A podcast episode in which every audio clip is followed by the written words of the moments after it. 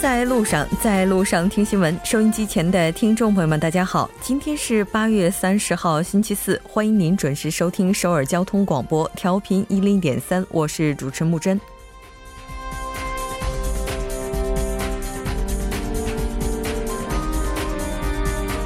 面对国内经济不景气、外交迷局难破的现状，文政府今天大刀阔斧对内阁进行了重组，更换了五名长官，与第一次组阁时相比，行政效率是明显提高。同时，新上任的长官当中，女性占比明显提高，也是本次内阁改组的亮点之一。即将走马上任的新长官们，将为韩国政界带来怎样的新气象，也引人瞩目。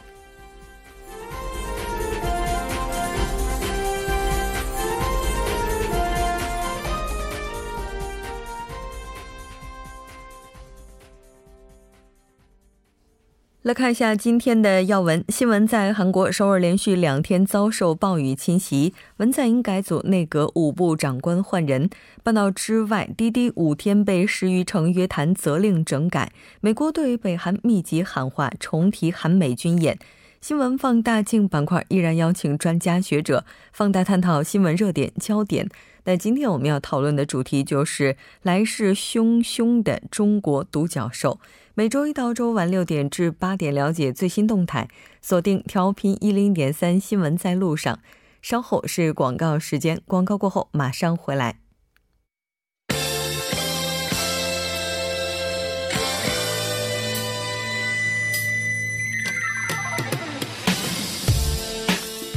新闻在韩国带您快速了解当天主要的韩国资讯。接下来马上连线本台特邀记者申海燕，海燕你好。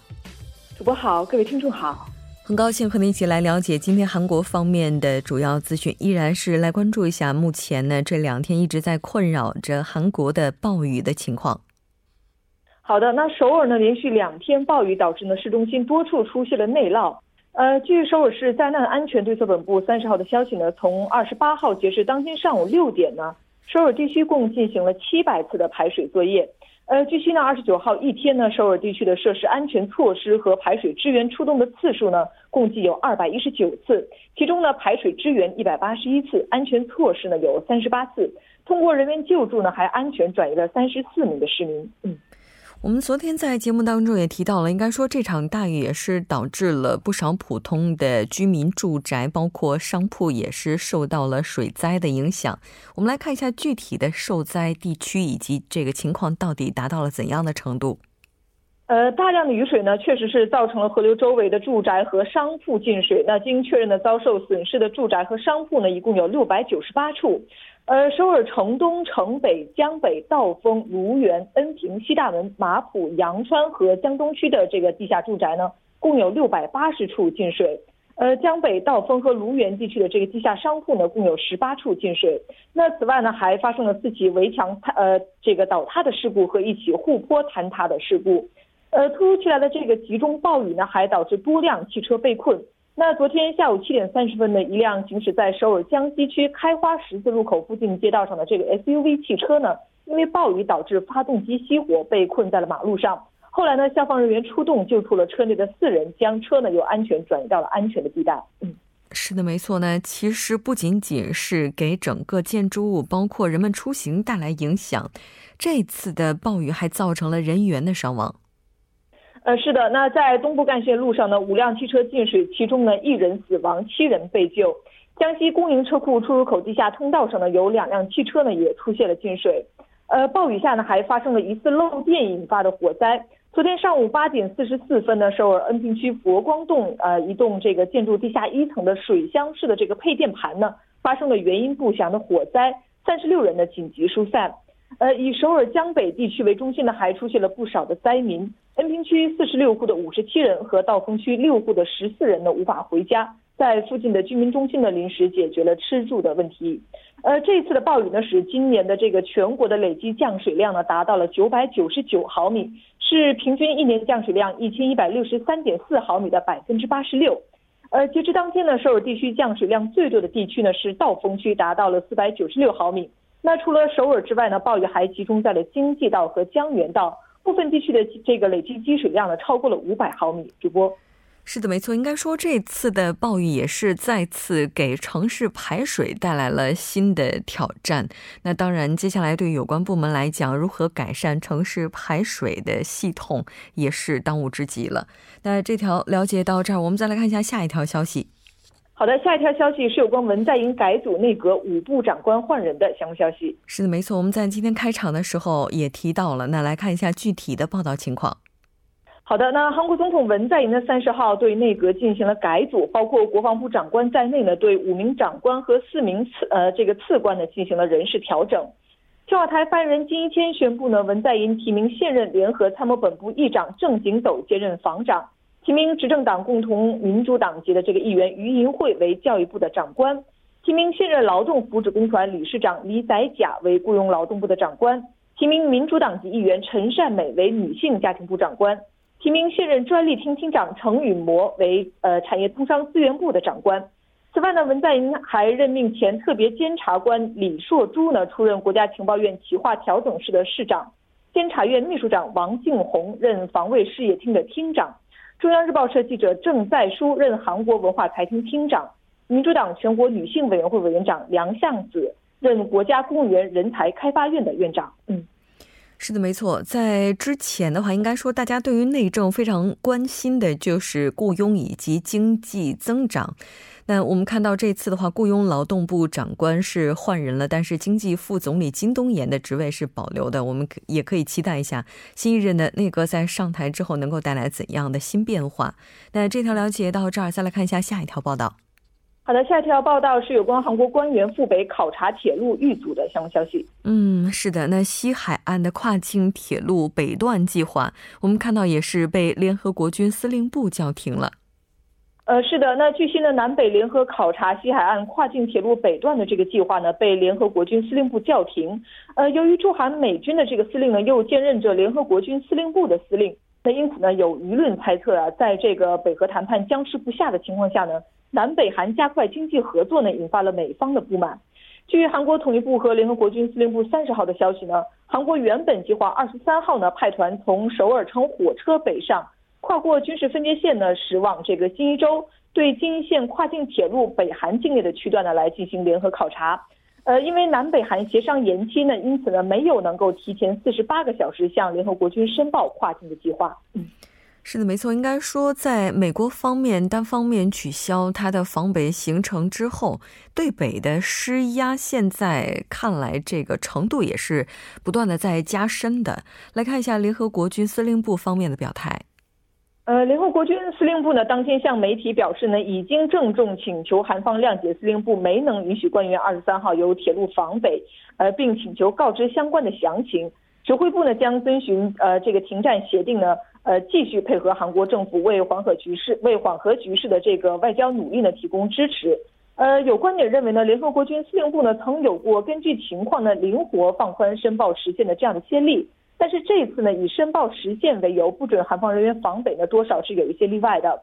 呃，据了解呢，南北韩正在商议争取在九月九号北韩见证日以后呢，呃，联合考察跨境铁路的北段。呃，统一部官员称呢，韩方也呃目前呢正在就此与美国和北韩呢进行着密呃密切的协商，但是美国国务卿蓬佩奥呢取消了防北计划，导致韩半岛的局势呢剧烈震荡，呃，因此呢跨境铁路联合考察能否呃及时的促成呢仍然是一个未知数。嗯，是的，没错，应该说在。这个目前北韩和美国之间合作，包括沟通不畅的情况之下，韩国的中间角色也是显得尤为重要。那我们再来看一下下一条消息，在今天凌晨的时候，一辆非召回清单的宝马车再次发生自燃事故。我们来看一下最新的情况。好的，那三十号零点十五分左右呢，在首尔卢园区上西洞马德站附近车道上呢，一辆宝马三二三二零 i 汽车呢发生了起火的事故。据消防当局的消息呢，行驶在这个这个这辆汽车呢，行驶在行驶的途中呢，发动机突然起火。那消防人员赶到之后呢，十分钟将这个火扑灭。呃，现场呢没有人员的伤亡。宝马 320i 呢是汽油的发动机，并不在这个召回的范围内。而就在昨天呢，一辆不在召回范围内的这个汽油发动机车辆，呃，宝马2010年款的这个 528i 呢，也发生了起火事故。是的，没错。在之前的话，韩国警方已经是申请了搜查令。那今天上午也是进行了具体的搜查。我们来看一下这个情况。好的，那正在调查宝马起火事件的警察呢，已着手展开了强制的搜查。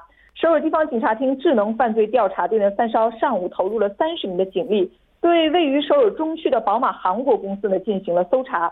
呃，当天的搜查对象呢，不仅有总公司的办公室，还包括服务器。那据警方的消息呢，法院于前一天签发了搜查令，适用的呢是违反汽车管理法的嫌疑。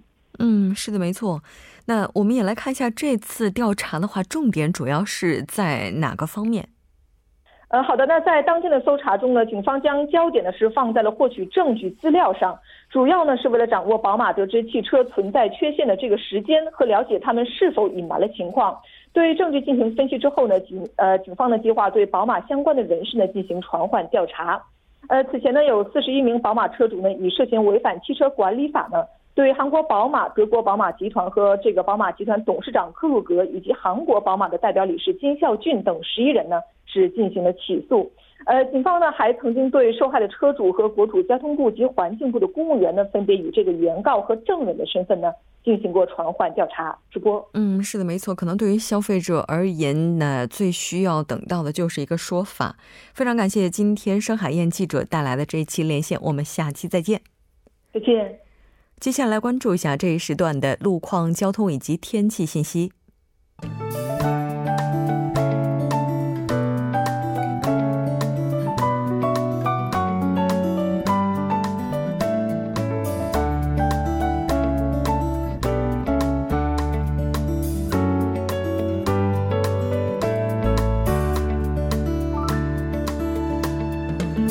大家晚上好，今天是星期四，这里是由楚源为大家带来的道路和天气信息。现在是晚间六点十四分，让我们来关注一下这一时段的路况信息。在京釜高速公路釜山方向，汉南大桥至瑞草进出口、新集分岔口附近约一公里的区间，安城分岔口约一公里的路段，由于晚高峰的关系出现了拥堵。相同方向，玉川四号隧道附近是有一辆货车发生了故障，还请后续车辆注意小心驾驶。相反方向，北天安进出口附近有一辆巴士发生了故障，导致后续约三公里的路段道路拥堵。水源进出口至竹前休息站、良才进出口至盘浦进出口路段，由于车流增加，出现了交通停滞。接下来是在天安至伦山间的高速公路天安方向，西伦山进出口至滩川进出口的二车道上面，目前是正在进行道路维护作业，还请后续车辆注意路况。向东方向，在稍过滩川进出口的位置，目前是有一辆货车发生了故障，还请后续车辆注意减速慢行，小心避让。相反方向，滩川休息站附近的二车道上面，目前也是有一辆货车发生了故障，被迫停在道中间，无法移动，还请各位听众朋友们参考以上信息，注意安全驾驶。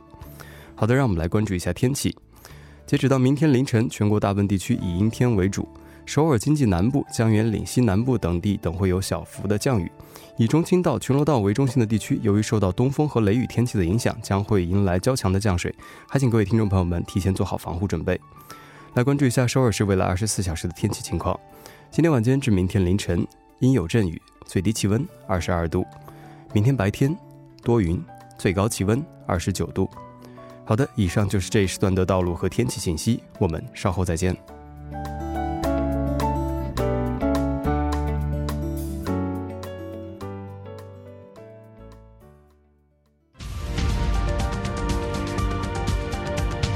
聚焦热门字符，洞察新闻背后，全方位解读当前时事。新闻字符。好了，欢迎回来，聚焦热门字符，解读新闻背后。接下来马上请出栏目嘉宾音乐，音乐你好，你好，主播，大家晚上好，很高兴和你一起来了解今天的新闻字符。我们先来看一下今天的字符是什么？嗯，今天给大家带来的主题是良心巨幅兵役的公开辩论。昨天咱们在新闻放大镜板块当中也讨论了这个话题哈，对，那其实昨昨天咱们也提到说，在今天会有一场公开的辩论，是我们还预告了哈，还 特别有时效性。那这样我们也更新一下这个更新一下最新的这个新闻进展呢，是在今天下午两点呢，首尔瑞草洞的大法院大法庭上这个检察机关和良心逃兵役的兵役者之间呢是展展开了这个寸步不让的攻防战。嗯，那这个呢也是由大法院院长金明秀、我们音译啊这个领导的大法院全体的协议团体对拒绝良心服兵役的这三个人进行的公开的辩论。那大法院在今天审理的案件呢，这三位他们是因为自己是耶和华见证人的这样的一个信徒，那拒绝参加这个现有的这个兵役的这样的一个制度而被起诉的这样的一个审判。那检察机关和被告人呢，就宗教和良心呢是否能够成为拒服兵役的这个正当理由，在大法官面前呢各自展开了各自的这样的一个陈词。嗯，那这次公开辩论它最大的意义，应该就是把问题摊到公众面前，让大家都来参与。对，是的。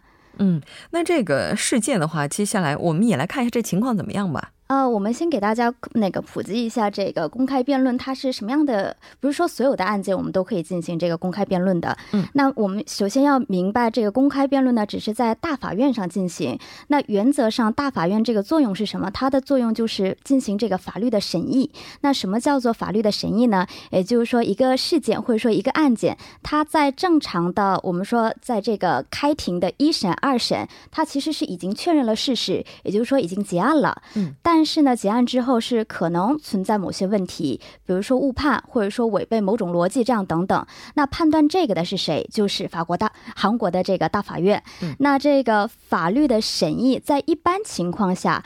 可以说，我们递交一些书面的材料进行审核就可以了。无论是这个民事的还是刑事的，都可以通过一些我们说开庭的这些证据啊，包括律师的这些陈词啊，进行书面上的一个判断判断。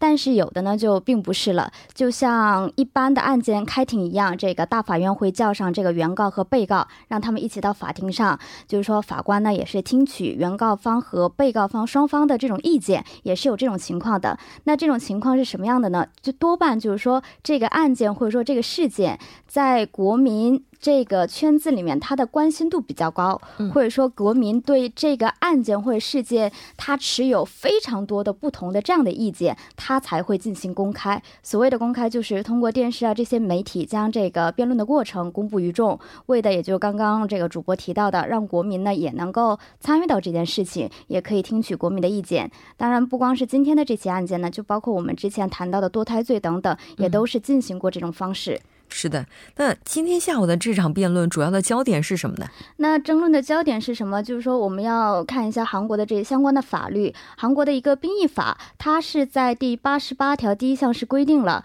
凡是这个成年的男性啊，在接到入伍通知或者是接到了召集通知的这种。这种这样这样的男男性啊，在没有正当事由的情况下，如果不在规定的期限内给予作答，将会处以三年以下的有期徒刑。那么，韩国另一部法律叫做《预备军保护法》，它的第十五条也是有个类似的一样的这样的一个。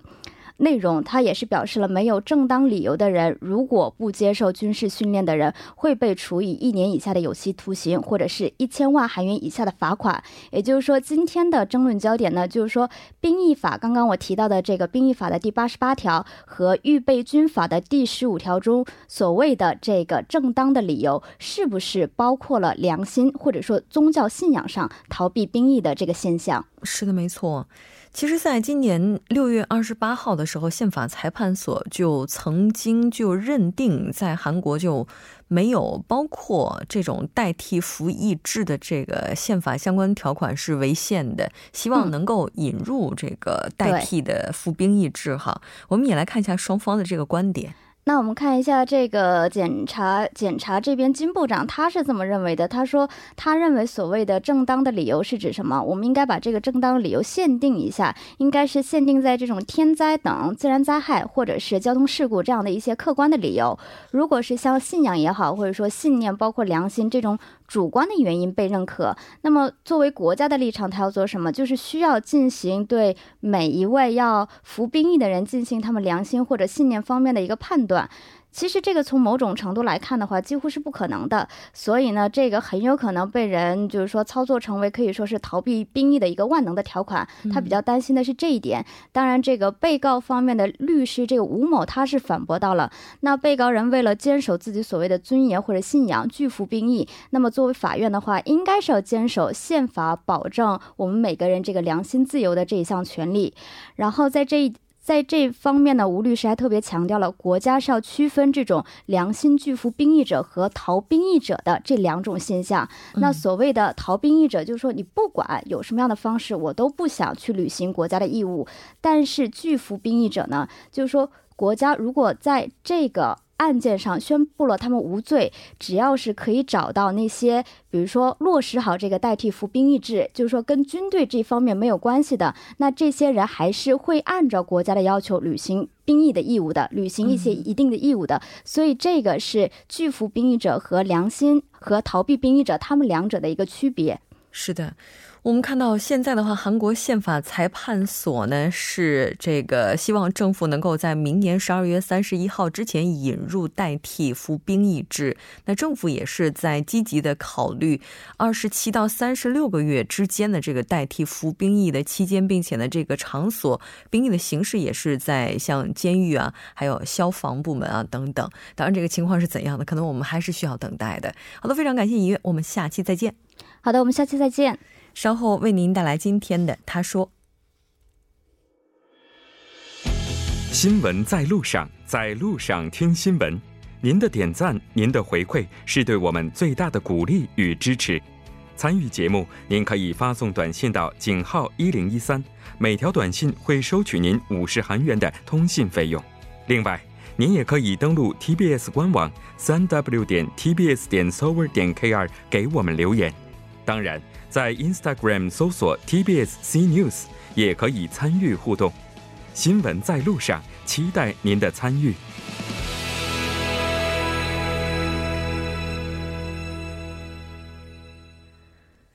好的，欢迎回来听他说评舆论内外。接下来马上连线我们的特邀嘉宾，来自首尔 Digital 大学的郑明书教授。郑教授，你好。主持人你好，听众朋友大家好，我是首尔 Digital 大学中国学系郑明书。很高兴和你一起来了解今天的他说。我们先来看一下今天的语录是什么。好的，今天的语录呢是중국의생활수준이높아지고있어소비자들이질좋은상품을찾고있습니다 중국인들은일본산제품에대해좋은인상을가지고있습니다中文是中国的生活水平提高了，消费者对优质产品的需求也随之提高。中国消费者对日本产品的印象很好。这是一家呃，这是在上海的一家牙刷制造公司的王某常务理事说的话。 嗯，是的，那这个他说这句话，也就是说，目前的话，可能在中国消费日本产品的这个趋势开始日渐盛行了哈。那确实像他说的这样吗？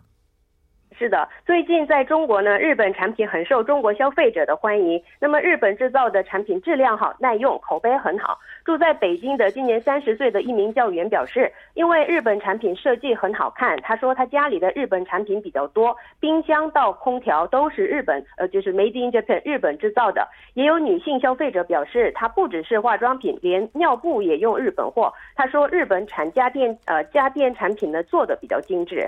嗯，是的，可正因为这样，为了贴上日本制造的标签哈，我们也看到有越来越多的中国建筑公司是跑到了日本去建厂。是的，是的，正是因为中国消费者对这个日本产品的喜喜喜好，很多这个企业呢跑到日本去建工厂。上海的一家牙刷公司呢，最近决定了在日本的这个大阪 Osaka 建立制造厂。那么这家公司的呃理事呢表示，中国的中国的生活水平提高，消费者对优质产品的需求也随之提高。那么消费者对日本制造的产品的印象很好。那么由于中国消费者对日本产品的偏好呢，日本产品的需求大大提高。为了减少人工费，离开日本在中国或是越南等地建制造厂的这个很多日本企业呢，也。把视线啊转回日本国内，可能之前的话，在日本呢，因为人工啊、劳动力成本的问题呢，把工厂现在呢是比较多的是转移到了海外。但目前受到中国这个趋势的影响，我们看到啊，现在日本一些知名的化妆品公司也是在多年之后再次选择在日本本土建厂。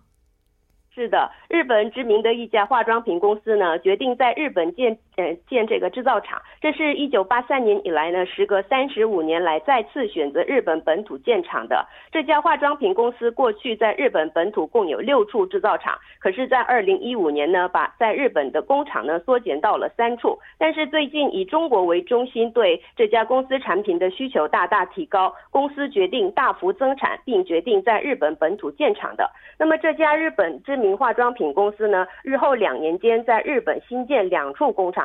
去年这家公司产品在中国的销售率，呃，与前年同期相比呢，增加了百分之二十，在全世界的销售率也增加了百分之十八。那么销售规模达到一万亿五十亿日元，折合韩币是十万亿五千亿韩元，呃，创下了最高销售记录。嗯，是的。那为什么这几年在这个中国消费者哈消费日本制造产品增速，应该说这不断的是在加快，这个应该也是和居民收入有关联吧？呃，是的，最近在中国起的对日本制造、日本原装进口热呢，呃，《华尔街日报》分析主要原因有两种，第一个就是富有起来的中国消费者呢，呃，中国消费者偏好度起了变化；第二个就是中日关系的改善。中日关系呢，过去几年由于这个领土权纷争呢，维持僵局，可是最近中日关系有了改善，那么中国消费者对日本产品有了好感。嗯，是的，我们也来看一下日本专家他们是怎么看的。呃，日本专家呢表示，中国呢不能把政治和经济分开看待。那么经呃政治上有了紧张气氛的话，中国消费者也有可能对日本产品再次展开拒买运动。那么二零一二年的时候呢，中日因为钓鱼台领土权纷争有了外交纠纷的时候呢，这个时候中国消费者宣布拒买日本产品。是的，没错。那可能中日之间因为钓鱼岛的问题出现纠纷的时候，这些企业就有可能是首当其冲的。当然，不管怎么样，那消费者的这种消费趋向，应该接下来也会督促工厂呢，他们来提高自己的监管。非常感谢今天郑教授，我们下期再见。谢谢。半点过后马上回来。